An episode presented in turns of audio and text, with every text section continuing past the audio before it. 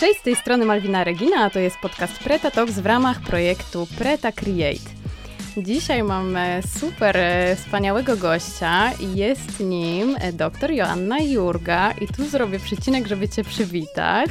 Cześć, dzień dobry, bardzo mi miło. Cześć, dzień dobry. I jeśli chodzi o twoje bio, Asiu, tak jak ci wspominałam i to nie była fałszywa historia, twoje bio zrobiło na mnie wrażenie po prostu zmiotło mnie z powierzchni ziemi. Zresztą było o kosmosie, więc nic dziwnego, ale ja tutaj sobie wynotowałam w ogóle jakieś takie hasła, które opisują to, czym się zajmujesz i to są hasła, które chciałabym, żebyś potem gdzieś nam rozszyfrowała. Projektantka produktu i przestrzeni, neuroarchitektka i designerka synestetyczna. Co jeszcze dodamy do tego bio? O, mamo, e, no na pewno pasjonatka kosmosu, e, analogowa astronautka, e, na pewno wielbicielka zimy i książek. Ja należę do tego wąskiego grona ludzi, który nie cierpi upałów e, i kocha mróz. I najchętniej mieszkamy w Arktyce, więc cierpię. E, więc e, co jeszcze? Człowiek, wiesz? Po prostu ziemianka, e, człowiek, ziemianka, nie mam na myśli piwniczki z winami, tylko obywatel planety Ziemia. E, więc no, chyba tak. I chyba, tak. cool dziewczyna, bo przed chwilą mówiła, że jak ktoś cię zapowiada doktor Joanna Jurga, i lepiej brzmi już Jo Jurga, bo tutaj się można spodziewać, wow, ciekawe, jakiś tak. ktoś ofowy przyjdzie. E, ale cool dziewczyna, z którą można super porozmawiać i mam nadzieję, że dzisiaj to będzie słychać, a jestem przekonana o no, tym. No, też tak myślę, lubię gadać, więc myślę, że wyjdzie nam z tego fajna historia. Fantastycznie. E, tematem naszej rozmowy, tak sobie zapisałam, że porozmawiamy o przestrzeni dla zmysłów i kreatywności i chciałabym potraktować ten temat i tak dosłownie, ale też metaforycznie. I zacząć od takiego pytania, mm, czy uważasz, że można powiedzieć, że zmysły są kluczem do kreatywności? Znaczy, wiesz co, zmysły są kluczem do odbioru rzeczywistości. E, my jesteśmy istotami trójwymiarowymi, no chyba, że weźmiemy jeszcze wymiar czwarty, wymiar czasu, to wtedy czwór i właściwie to by było właściwe, bo mamy zmysł odpowiedzialny za percepcję czasu. Więc jesteśmy istotami wielowymiarowymi e, i niewątpliwie sposobem rozumienia, poznawania, bycia w relacji z tymi wymiarami są nasze zmysły. I oczywiście mamy tą biologiczną strukturę i wszyscy mówią, że przede wszystkim jesteśmy ciałem i mózgiem, no ale to, żeby ten mózg mógł funkcjonować, no to musi mieć bodźce i to są bodźce zmysłowe.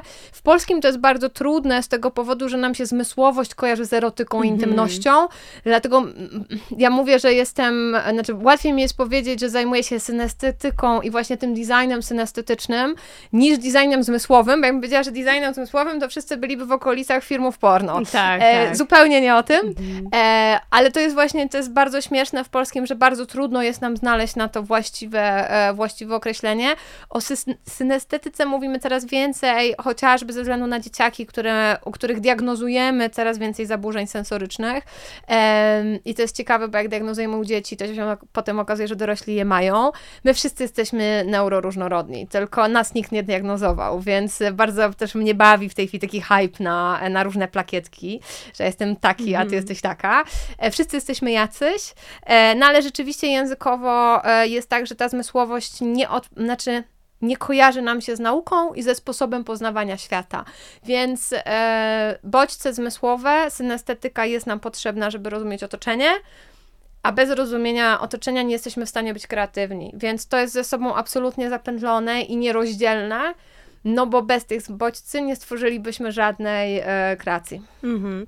Dokładnie też sobie tak myślę, że te zmysły, dużo się mówi też o takiej uważności na zmysły, żeby obserwować. One nam pozwalają w ogóle obserwować, a właściwie nawet zauważyć rzeczywistość, bo my bardzo często jej nie zauważamy. My w ogóle nie zwracamy uwagi na nasze zmysły tak na co dzień, bo to jest tak wpisane po prostu w nasze działanie. No to jest jak oddychanie, nie? Nie myślisz mhm. o tym, że oddychasz, nie Dokładnie. myślisz o tym, że patrzysz. Więc zdecydowanie tak. Dokładnie, nawet e, ja często przytaczam na warsztatach akurat kreatywnych taki przykład, że oczywiście e, mam kawę do ekspresu, do filtra i po prostu wydaję na nią e, dużo za dużo w ciągu miesiąca po to, żeby poczuć te wszystkie nuty smakowe, a potem piję ją odpisując na mega stresujące maile i tak jakby po godzinie się orientuję, hej, czy ja w ogóle piłam kawę i nie pamiętam jej smaku, więc to jest totalnie tak. błędne koło. Tak.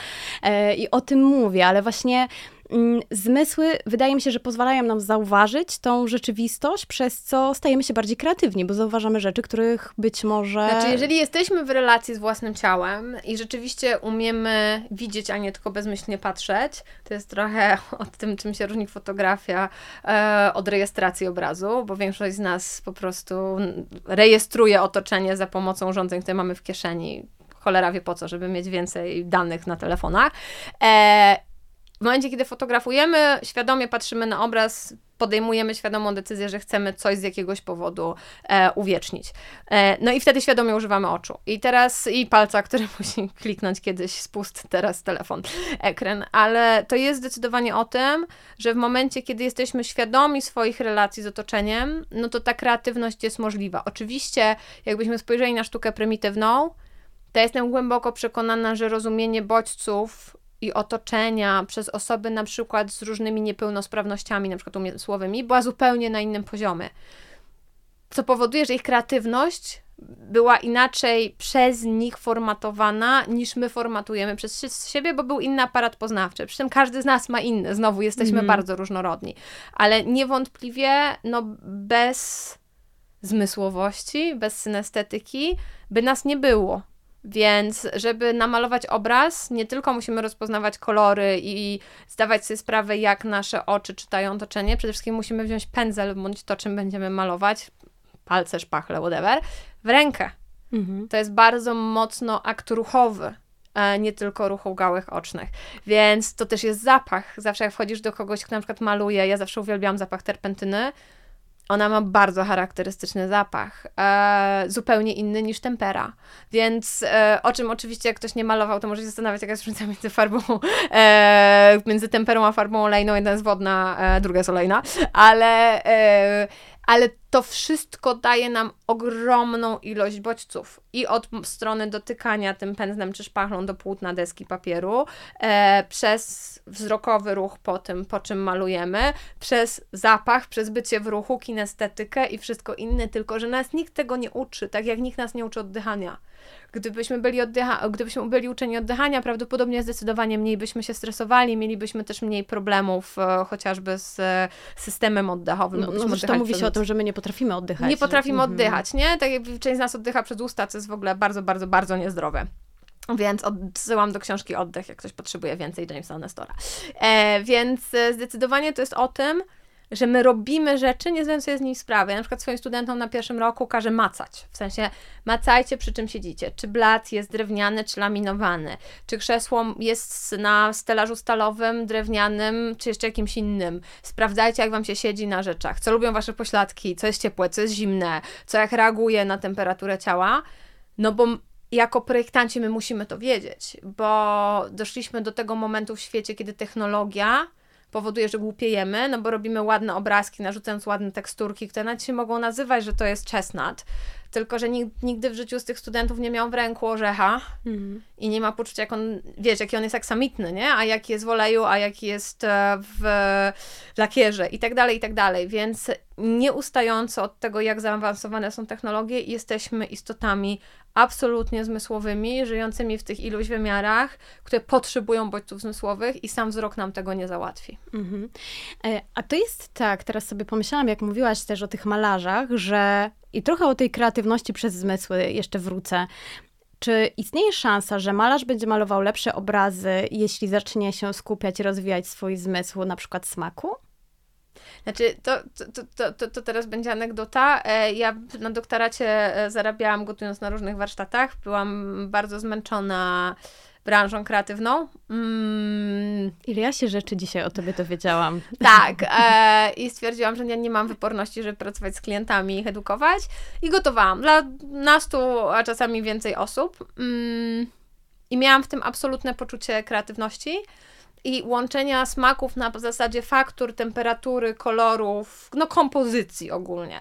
Więc e, i uważałam, że to za, wypełnia moją potrzebę kreatywności. E, a jeszcze widzę happy faces, jak są najedzone brzuszki, bo to jednak bardzo podstawowe, że ludzie mają lepsze nastroje, jak, jak są e, pozytywnie najedzeni. Więc e, jestem przekonana, że to może mieć powiązania, po czym na pewno znaleźlibyśmy malarzy, którzy mieli zaburzony zmysł smaku, i ta anomalia mogła powodować, że byli wybitnymi malarzami, bo to też jest trochę tak, pamiętam chyba w pierwszym sezonie Chef Stables jest gość ze Stanów, chyba z Bostonu, który w swojej tam topowej restauracji miał raka języka. Tak, to I, mi zryło, beret. I on, e, odsyłamy Państwa, to był pierwszy sezon e, na pewno. E, historia jest taka, że on swoim pracownikom opowiadał o tym, co mają ugotować, ale też wprowadził doświadczanie jedzenia, czyli że na przykład deser był w formie latającego balona, bo on chciał rozszerzyć doświadczenia smaku. Ja zresztą uważam, że smak e, jest, najba- znaczy jest zmysłem, który najbardziej angażuje pozostałe zmysły. Że oczywiście sam sobie jest oczywiście głównie e, w jamie, w paszczy tak zwanej, ale to jak wygląda jedzenie, jak chrupie, jakie jest otoczenie, światło, temperatura, odpowoduje jakie odbierzemy. Więc on jest najbardziej powiązany, skorelowany z pozostałymi zmysłami, żeby mieć pełen experience, pełne doświadczenie. E, i to bardzo ładnie pokazywał jego przypadek, że oni nie spadli z listy topowych restauracji, ale on potrafił tak pracować ze swoim zespołem, że oni rozumieli o co mu mhm. chodzi. Więc y, ja też po badaniach wszystkich i książkach, które przeczytałam, mam pełną świadomość, że to jest tak, że jeżeli jeden zmysł nam przestaje działać, to pozostałe stają na rzęsach, w sensie robią mm. wszystko, żeby wypełnić ci lukę w odbiorze rzeczywistości. Mm, co powoduje, pamiętam na rzeźbie, jak studiowałam, chyba jak robiłam magisterkę, to na wydziale rzeźby była dziewczyna, która była niewidoma i rzeźbiła i robiła niesamowite rzeźby. Jedna kwestia była taka, że model był uprzedzony, no, że będzie osoba, która będzie go dotykać. Ehm, I z tego powstawała przepiękna kreatywność. Co jakbyśmy powiedzieli, że rzeźbiarka jest niewidoma, budziłoby w nas pewne zastanowienie. Mhm.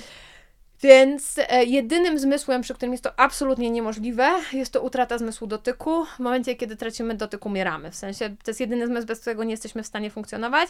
Bez wszystkich innych lepiej bądź gorzej funkcjonować będziemy. Wbrew pozorom, bez wzroku będziemy funkcjonować naprawdę nieźle. Mhm. E, lubię obalać ten mit, bo jak się ludzi pytam, którego zmysłu by nigdy nie oddali, to zawsze nerwowo słyszę, że wzroku. Więc, e, więc rzeczywiście jest tak, że że bardzo trudno określić, czy ten malarz będzie lepszy czy gorszy, bo może się ten defekt, czy ten brak, pytanie, czy to na pewno jest brak, ale czy ten, ten brak e, może spowodować, że mu się rozwinie jakaś część mózgu w taki sposób, że będzie w ogóle robił niesamowite mhm. rzeczy. E, jest ten taki projekt koreańskiej, e, koreańskiej projektantki, która po wypadku samochodowym, nie wiem, czy pokazywałam Wam to na tym warsztacie, na którym się poznałyśmy, ja nie pamiętam, ona się nazywa Jishin, nie pamiętam jak ma na nazwisko, w każdym razie ona po wypadku samochodowym straciła smak i zrobiła sobie z ceramiki takie łyżeczki, które oddawały smak, czy coś było ostre, śliskie, tak jakby chciała pobudzić za pomocą zmysłu dotyku percepcję również smakową. Mm, a jak na przykład spojrzymy na rezonanse magnetyczne skrzypków zawodowych, to ich część mózgu odpowiadająca za ruch ręką a, ze smyczkiem jest dużo bardziej rozwinięta niż przeciętnego użytkownika innych instrumentów, -hmm. nie? Więc to znowu jest o tym, że bardzo często nasze te niemożności czy niepełnosprawności przekładają się na jakieś geniusze. -hmm. Też mi się wydaje, że to jest też dobry kurs do w ogóle do poszukiwania inspiracji. Yy, o tym się zresztą mówi, ale być może się za mało mówi. Dlatego zapytałam o tego malarza i o smak, czyli kiedy nadejdzie jakiś, nie wiem, moment wypalenia, jakiegoś przestoju, fajnie jest uciec do w ogóle innych zmysłów niż poruszamy na co dzień. Tak. Tak, no bo to jest w ogóle niestety tak, że organ nieużywany zanika, nie? Więc jeżeli na przykład bardzo mało używamy węchu, a też żyjemy w czasach bardzo ograniczonych węchowo, bo mamy bardzo dużo środków chemicznych, używamy bardzo dużo perfum, wszystko jest czyszczone nadmiernie, w sensie z punktu widzenia biologii, e, więc ten nasz węch nie pracuje tak, jak pracował 1000 lat temu, czy 500 lat temu, czy nawet 200 lat temu, e, więc chociażby praca z węchem potrafi być niesamowicie rozwijająca, no bo węch jest naj, e, znaczy jedynym możliwym teleporterem, który mamy. W ogóle bodźce mm, węchowe mają najkrótszą drogę od e, receptora do odbiornika w mózgu. Mm, no, co powoduje, że jeżeli, ja zawsze mówię o tym przykładzie z windy, że jeżeli został taki powidok zapachowy po kimś, kto wyszedł z windy i tam na przykład były perfumy, których używała twoja mama w dzieciństwie, to ty się przeniesiesz w dzieciństwo i w przytulanie mamy. Mm. E, to jest też niesamowite, więc zdecydowanie taka praca na tych zmysłach, z których nie korzystamy, potrafi nam roz- otworzyć w ogóle nowe przegródki w mózgu. Mm. Często, a właściwie zawsze powtarzasz, że Twoim zdaniem najważniejszym e, zmysłem jest zmysł dotyku. Tak. I dzisiaj też już powiedziałaś, że studentom e, proponujesz. E, trening macacza. Tak, trening macacza, dokładnie. Dlaczego, e, dlaczego dotyk jest tak super istotny w naszym życiu na co dzień też? Znaczy tak, jest to pierwszy zmysł, który się rozwija w łonie matki. Niektórzy twierdzą, że węch i jama nosowo-gębowa jest szybciej, ale poziom rozwinięcia zmysłu dotyku i w ogóle bodźce haptyczne pojawiają się w okolicach 14 tygodnia, potem jest ten moment, kiedy płód pokrywają włoski, te włoski odbierają bujanie się w e, wodach płodowych, dlatego dzieci tak kochają być bujane i dlatego nas to potem w dorosłości też uspokaja. E, I to jest zmysł, który mamy najbardziej rozwinięty w momencie narodzin, czyli rozpoznajemy e, ciepło ciała matki, poznajemy czym jest pierś, jedzenie, e, wsadzamy sobie wszystko do paszczy, bo tutaj jest najwięcej rozwiniętych receptorów dotyczących dotyku, więc dlatego dzieci wsadzają sobie łapy i stopy do paszczy. E, I to jest sposób naszego poznawania rzeczywistości. Pierwszy, który mamy, wzrok nam się kształtuje w pełni do drugiego roku życia. Węch jest jeszcze super rozwinięty na tym etapie, e, bo one idą bardzo równolegle, więc to mówi się o tym zapachu mamy, nie? że jeżeli potem się coś dzieje z mamą, to żeby chociażby zostawić koszulkę. Więc ten dotyk, znaczy zmysł dotyku jest ważny na każdym etapie. Są hardkorowe badania, bardzo smutne, mówiące o tym, że dzieci bez dotyku umierają. To jest taki eksperyment na makakach zrobiony w latach 60., że jeżeli małpki miały do wyboru, małe małpki, czy jeść, czy się przytulać, to wolały umrzeć z głodu na rzecz bycia nawet one nie były przytulane, one miały fantom taki przykryty ściereczką, że mogą się do czegoś w ogóle przytulić. Który był miękki. Tak, miękki mm. był takim futerkiem na metalowym stelażu. E, kolejnym takim tragiczną obserwacją jest wojna w byłej Jugosławii, gdzie dzieciaki, które w sierocińcach miały dostarczone pożywienie i dach nad głową, umierały z braku dotyku. No potem zaobserwowaliśmy głód skóry, który jest odbierany w tym samym miejscu, gdzie głód e, jedzenia w mózgu. Mm, potrafimy mieć różne autoimmunologiczne objawy związane z brakiem dotyku. Jest potem to słynne stwierdzenie amerykańskiej terapeutki dzieci po II wojnie światowej, która mówiła, że potrzebujemy czterech dotyków dziennie, by przeżyć, ośmiu, żeby być zdrowymi i dwunastu, żeby być szczęśliwymi. Potem są kolejne badania, które powiedzą, mówią, że 10 sekund przytulenia przez bliską osobę działa lepiej niż butelka wina Xanax i joint razem wzięty. E, ja oczywiście je spłycam w tej chwili, e, ale, ale one wszystkie istnieją więc e, piszę też o nich dużo u siebie w książce. Więc to jest o tym, że e, my sobie bardzo dobrze poradzimy bez wzroku. My sobie nieźle, choć to jest trudne, poradzimy bez słuchu. My sobie poradzimy bez węchu i bez smaku. Część z nas tego doświadczyła w covid Oczywiście życie jest uboższe, ale damy radę. My sobie poradzimy bez zmysłu równowagi, będzie to super nieprzyjemne, ale damy radę. E, I bez czucia głębokiego. E, nie działa na przykład w nieważkości. E, no ale w zmysł dotyku, no w ogóle dotyk jest workiem, w sensie tam się mieści kilka zmysłów. Czucie temperatury, czyli czy mamy gorączkę, albo czy jest nam zimno, czy się gotujemy, czy zamarzamy. E, bodźce bólowe są bezpośrednio powiązane ze zmysłem dotyku, więc wiesz, jeżeli miałabyś złamaną nogę i nie czuła, że masz złamaną nogę, no to mhm. robiłabyś sobie tylko większą krzywdę. E, I tak dalej, i tak dalej. Więc e, niestety biologicznie jest tak, że jeżeli byśmy nie mieli zmysłu dotyku, to byśmy bardzo szybko umarli od uszkodzeń, które byśmy sobie po prostu poczynili. Więc on jest nam niepodważalnie potrzebny do przetrwania. Mhm. A jak, jaką rolę on odgrywa w przestrzeni, którą się zajmujesz? I myślę, że tu bardzo dużo możesz nam powiedzieć. E, wspomniałaś właśnie o tym macaniu i ja uważam, że to właściwie każdy powinien macać i pewnie też o tym powiesz, że to nie tylko projektanci, mhm. ale przede wszystkim właściwie użytkownicy, czyli my, którzy projektujemy sobie na jakimś etapie w końcu jakąś przestrzeń, nieważne czy to jest nasz dom, e, mieszkanie, czy wynajmujemy tylko, ale bardzo często po prostu mhm. kupujemy jakieś meble, e, meble albo cokolwiek, co, co, co, co ma jakąkolwiek fakturę. E, jaki to ma wpływ na przestrzeń taką wokół nas i tutaj odnoszę się do tej przestrzeni takiej namacalnej, która też na pewno w dużym stopniu wpływa na naszą codzienną kreatywność i efektywność i działanie.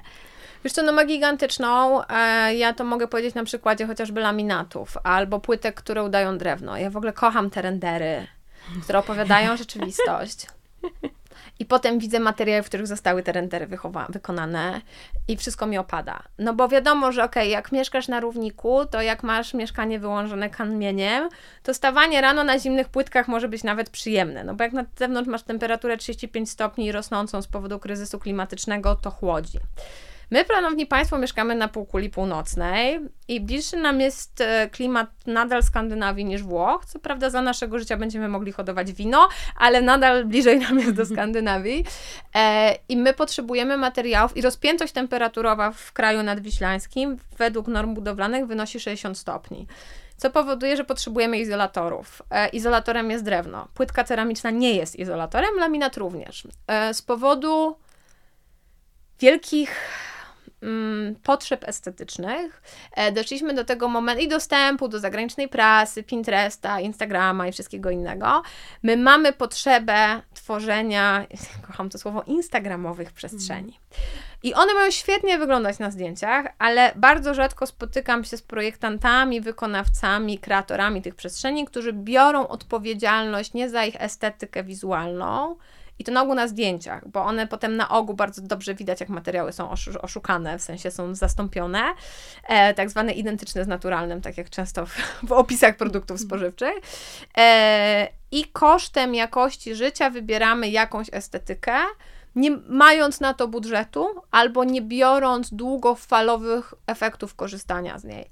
No i to najbardziej właśnie widać na tym, że mamy panele, bądź płytki e, ceramiczne, bądź winyl na podłodze, zamiast drewna, po którym się zupełnie inaczej chodzi, który daje nam inną akustykę, który jest inny dotykowo e, i jest innym izolatorem, e, jak e, tkaniny, z których korzystamy we wnętrzach, jak widzę, że ktoś ma w domu skórzaną kanapę i sobie myślę o siedzeniu tyłkiem w majtkach na tej kanapie i przyklejaniu się do niej, to zastanawiam się, gdzie jest przyjemność, więc na, na ogóle leży na tym kocyk, w ogóle mam taką obserwację, że tam ludzie się dorobili, no jest ta słynna polska marka na K, która od zawsze robi straszne skórzane meble, e, chociaż teraz nawet zrobili tapicerowane i one jakoś wyglądają, no ale słynęli ze słynnych tapi- skórzanych mebli i ja zawsze jeszcze w biurowcach nie rozumiem, ale okej. Okay ale w domu był to znowu wyznacznik statusu, który nie miał nic wspólnego e, z użytkowością i przyjemnością obcowania. W ogóle myśmy domy do niedawna traktowali bardzo po macoszemu, bo nam się wydawało, że to jest betonowa albo ceglana, ale głównie betonowa e, sypialnia.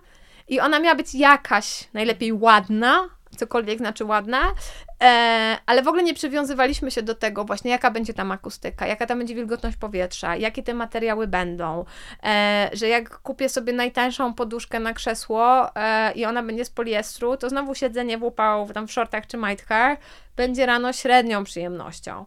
E, I tych konsekwencji przestrzennych, materiałowych jest bardzo dużo. No do tego budujemy w radykalnie tragiczny sposób z bardzo złych materiałów i znowu nie bierzemy, optymalizujemy, w sensie wszystko jest wyznacznikiem tabelki w Excelu i kosztów, a nic nie odpowiada za jakość życia. Jak ja słyszę podwyższony standard i apartamentowiec, słowo w Polsce nadużywane tak jak galeria, kurwa, galeria chleba.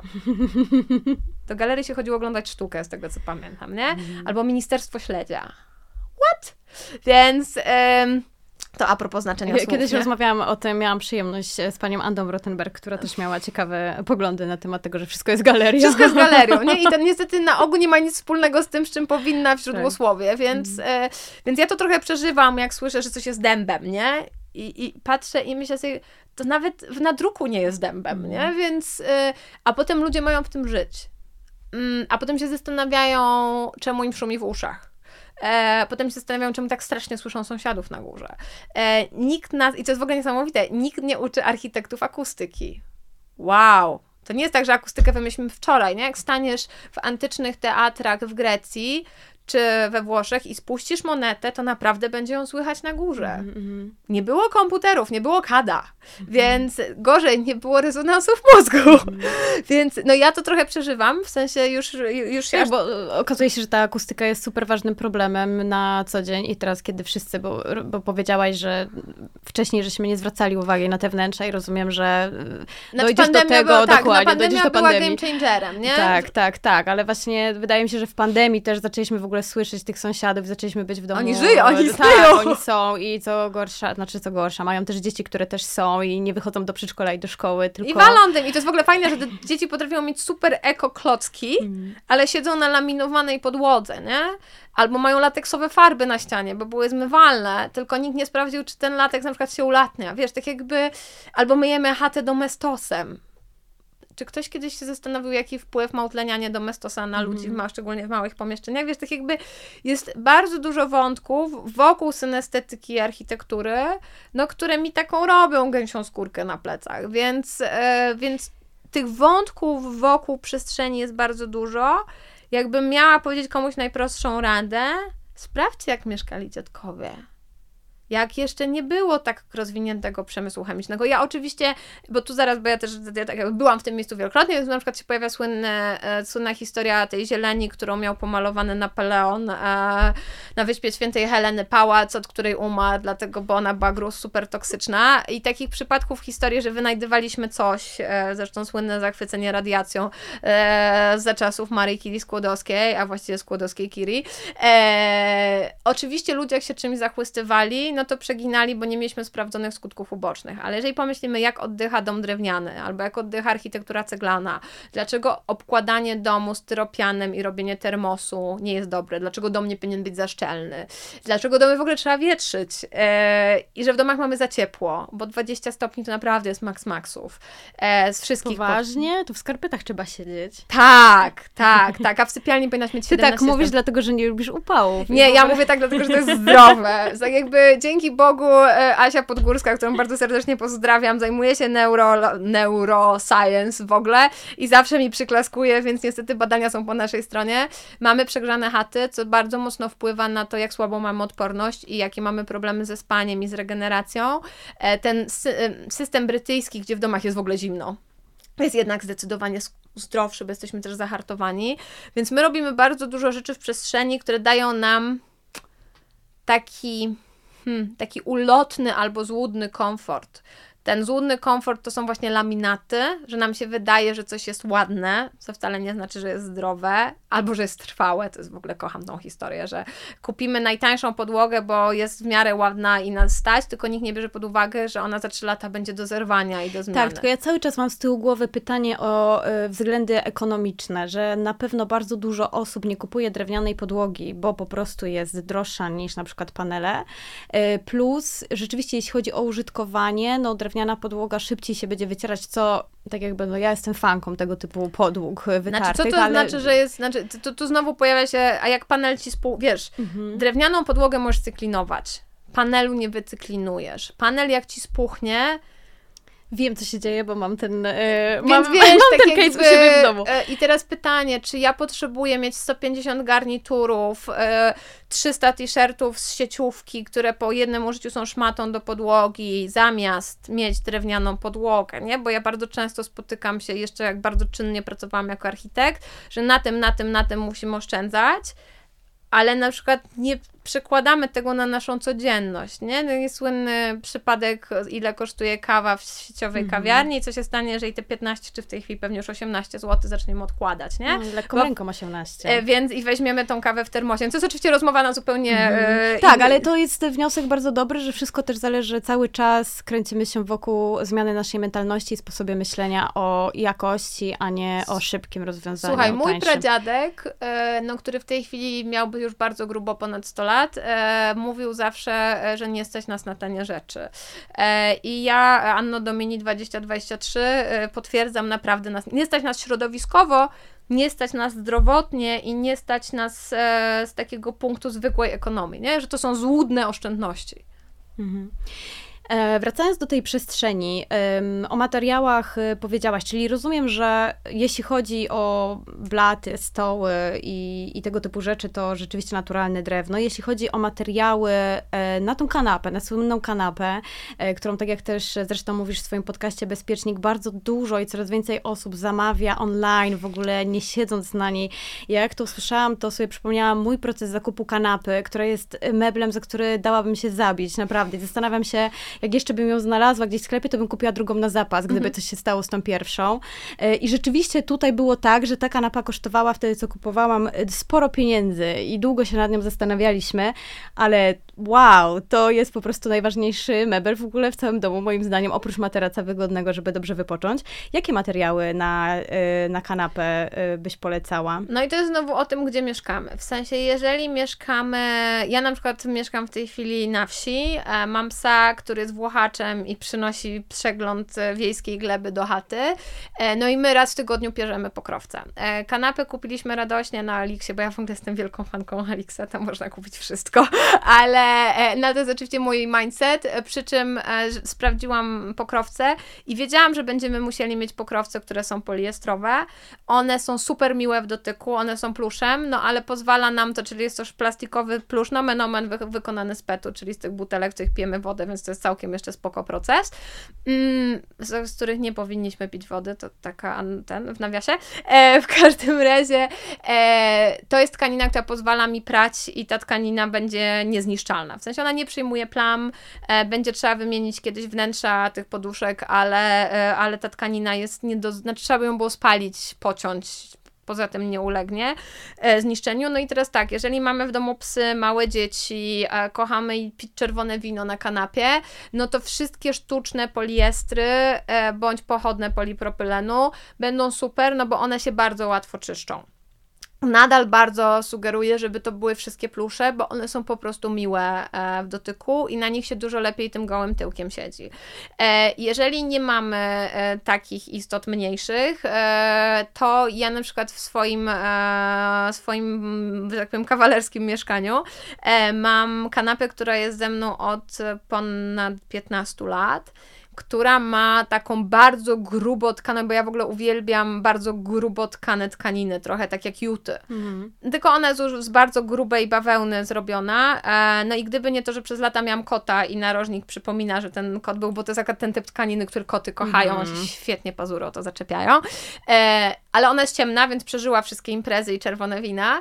E, no to ja na uwielbiam na niej siedzieć, bo jednak to włókno jest zupełnie inne. No ale tak jakby kupiłam ją jeszcze na etapie, kiedy byłam młodą panną e, i też wtedy kosztowała worek złotych monet, co jest niesamowite, bo jest wypchana pierzem i, e, i ten, tam się nic nie zadziało, w sensie poza tym kotem na narożniku, to ta po 15 przeprowadzkach ta kanapa ma się super. E, no ale to nie jest coś, co by się, te, wypranie tych pokrowców jest przedsięwzięciem. Więc to jest też to, o co bardzo często pytam klientów, do czego służy przestrzeń że wizerunek super, ta moja tablica na Pinterestie, chcę tam mieszkać boho industrialnie, whatever, wabi sabi, e, to jedno, ale kto w tym domu będzie mieszkał? Bo jeżeli mamy dzieci i one nie mają 16-18 lat i są na wylocie, tylko są małymi istotami pijącymi soczek marchewkowy, to jest duża szansa, że ten soczek marchewkowy będzie w naszej kanapie, w naszych obiciach krzeseł. E, jeżeli mamy fantazję, żeby zrobić szklane balustrady, to te łapki, ja już widzę, pamiętam gdzieś taką konsultację takiego bardzo wizerunkowego domu, gdzie pani dombatka zachwycona, że to będzie same szkło. No więc pytałam się, jak często przychodzi pani od sprzątania, świadoma tego, że yy, tak jakby te rączki będą w ogóle wszędzie. Więc zastanówmy się, komu ta przestrzeń ma służyć. My naprawdę już nie jesteśmy pokoleniem swoich rodziców i dziadków, którzy mieszkali pod jednym adresem dożywotnio. Jesteśmy dużo bliżej teorii nomadyzmu i przemieszczania się za, za pracą, za potrzebami, za etapem życia. Mm, I róbmy sobie przestrzeń, która nam służy na ten rok, na najbliższe 5 lat. 10 to już jest trochę abstrakcja. I pod to wybierajmy. I teraz znowu, jeżeli, może, jeżeli mamy czas i idea reuse'u jest nam bliska, naprawdę dużo lepszej jakości meble można dostać w drugim obiegu, bo jeżeli kupimy starą drewnianą komodę, no to oczywiście możemy ją przemalować i będziemy mogli ją przemalować jeszcze 50 razy, ale ona będzie z litego drewna i jest duża szansa, że nasze dzieci, e, czy dzieci naszych znajomych sobie ją potem wezmą w spadku. E, idąc do sieciówek, kupując meble z laminatów e, i z płyt, czy MDF-owych, czy HDF-owych, one oczywiście będą szybko składalne i potrafią być super tanie. Nawet są meble, których już nigdy nie rozłożymy i z których jak wypadnie prowadnica, to prawdopodobnie już szafka jest, mówimy jej dobranoc.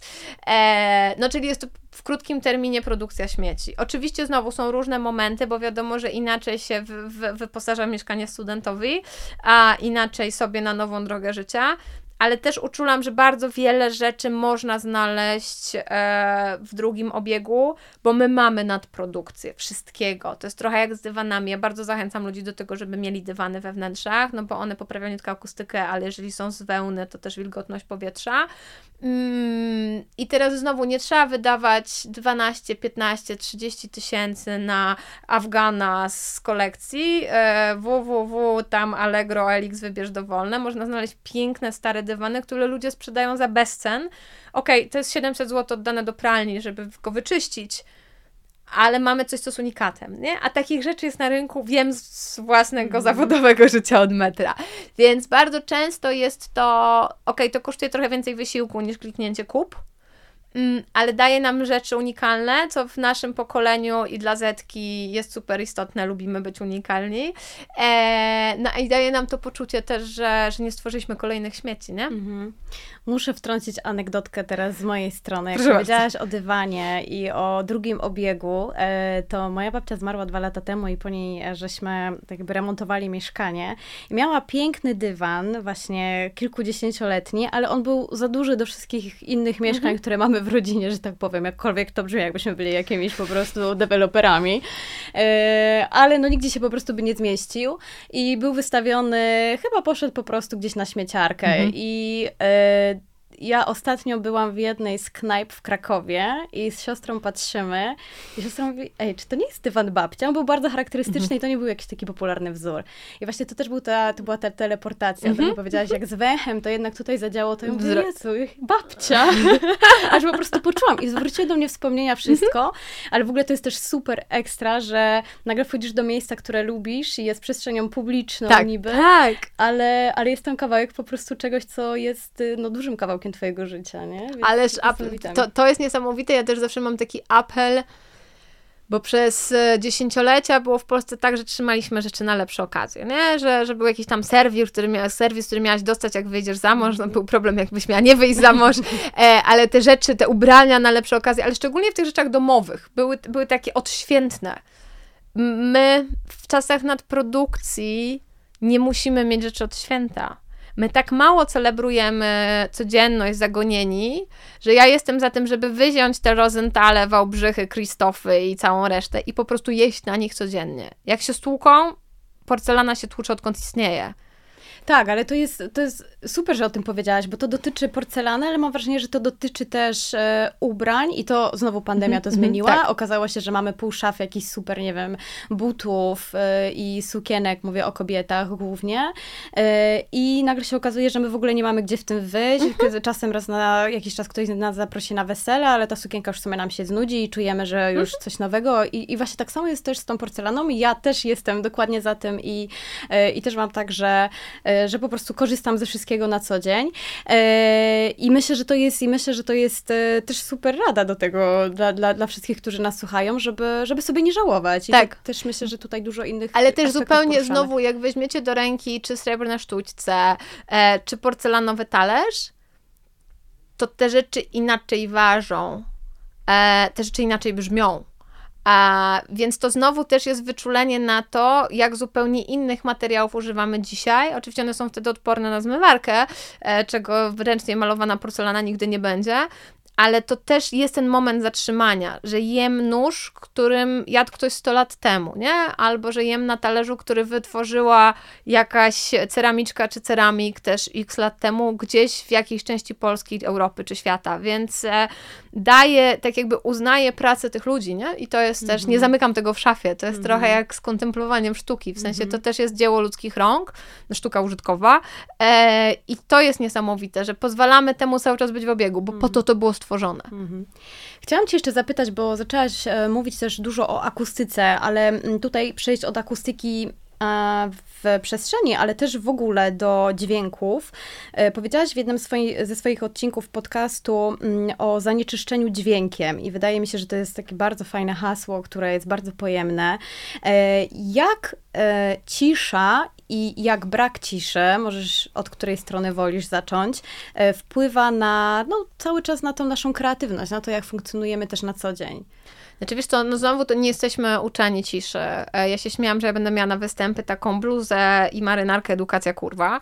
E, bo wiecie, no, tak jakby pracując też w systemie edukacji, pracując na uniwersytecie, mi opadają witki, e, bo to jest kolejna rzecz, której nie uczymy. Mm, nasz mózg potrzebuje ciszy. Oczywiście nie jest to cisza absolutna, no bo gdyby kogokolwiek nas zamknąć w komorze bezechowej, to po minucie byśmy dostali e, lekkich halucynacji dźwiękowych, e, ale my potrzebujemy takiej ciszy natury szumu liści, kapania wody, e, ale na pewno nie jest to nieustający hałas. Nam się wydaje, że my nie słyszymy hałasu, to jest też dużo takich obserwacji na ludziach, którzy mieszkają przy torach kolejowych, mm, ale oni świadomie nie słyszą, ich system nerwowy przy każdym przejeździe się spina, tylko już umysł tego nie rejestruje. Bardzo dużo twardych danych, co powoduje, że dzieciaki uczą się w miejscu głośnym albo w miejscu cichym. My w głośności mamy duży problem ze skupieniem. Dużo łatwiej nam się zdekoncentrować, więc my tej ciszy potrzebujemy.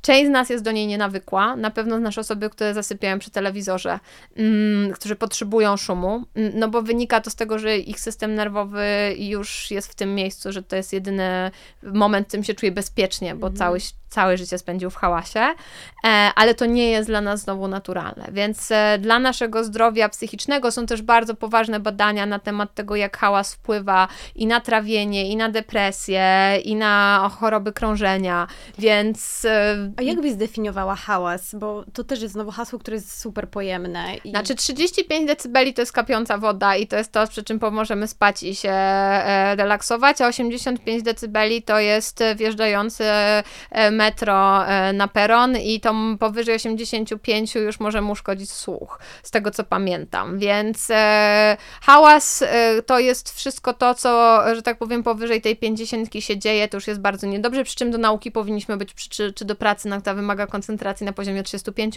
mało kto z nas jest. Mhm. I my mamy rozwiązania architektoniczne, bo na przykład jest coś takiego jak cichy asfalt, do, do tego dostaje, dodaje się gumę ze zużytych opon i on potrafi obniżyć szum ulicy o 5 dB, co jest dużo, no tylko oczywiście jest droższy i nikt nie bierze warunków, wytycznych akustycznych przy wymianie nawierzchni.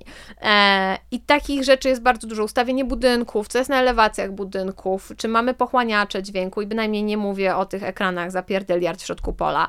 E, mamy bardzo dużo rozwiązań, które mogłyby nam poprawić jakość funkcjonowania.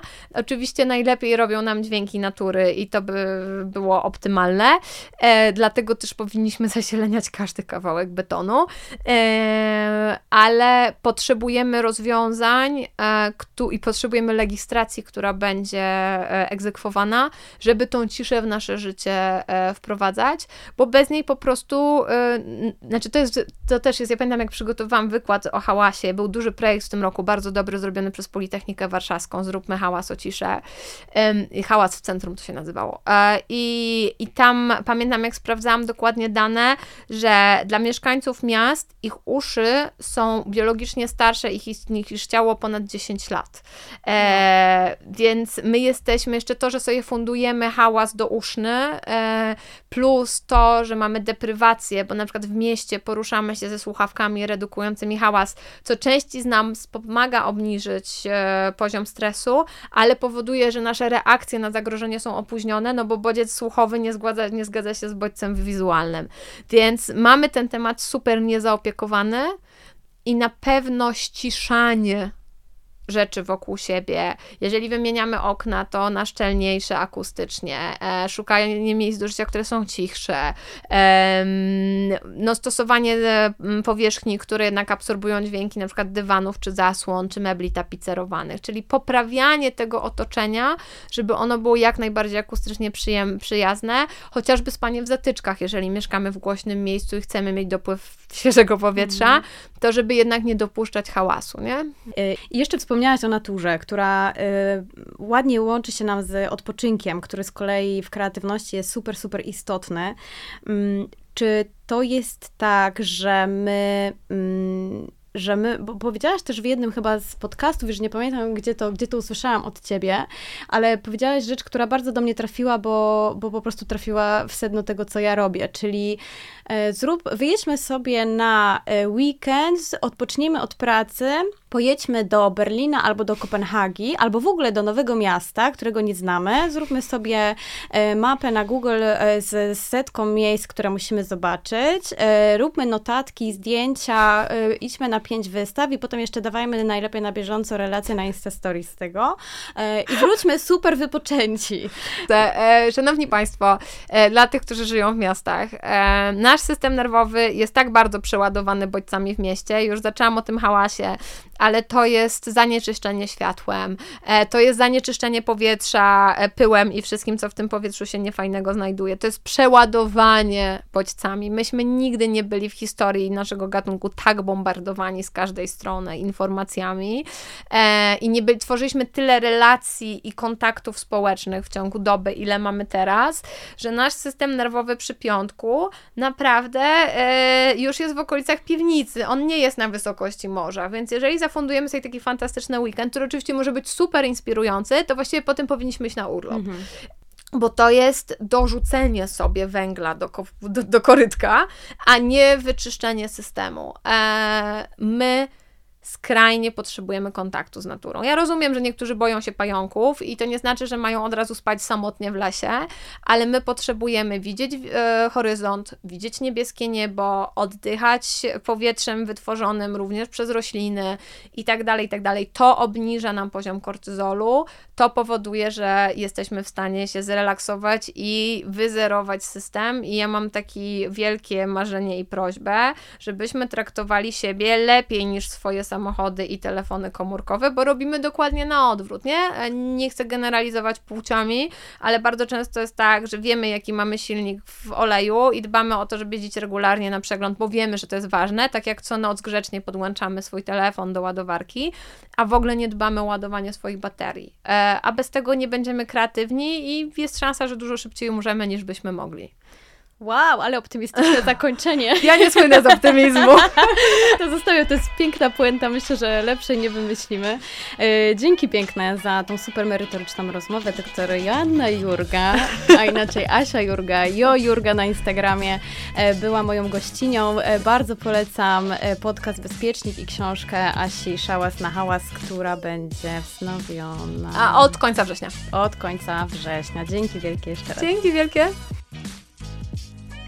Jeśli podobała Ci się nasza rozmowa, śledź projekt Breta Create tutaj, na Instagramie, na Facebooku i w świecie realnym.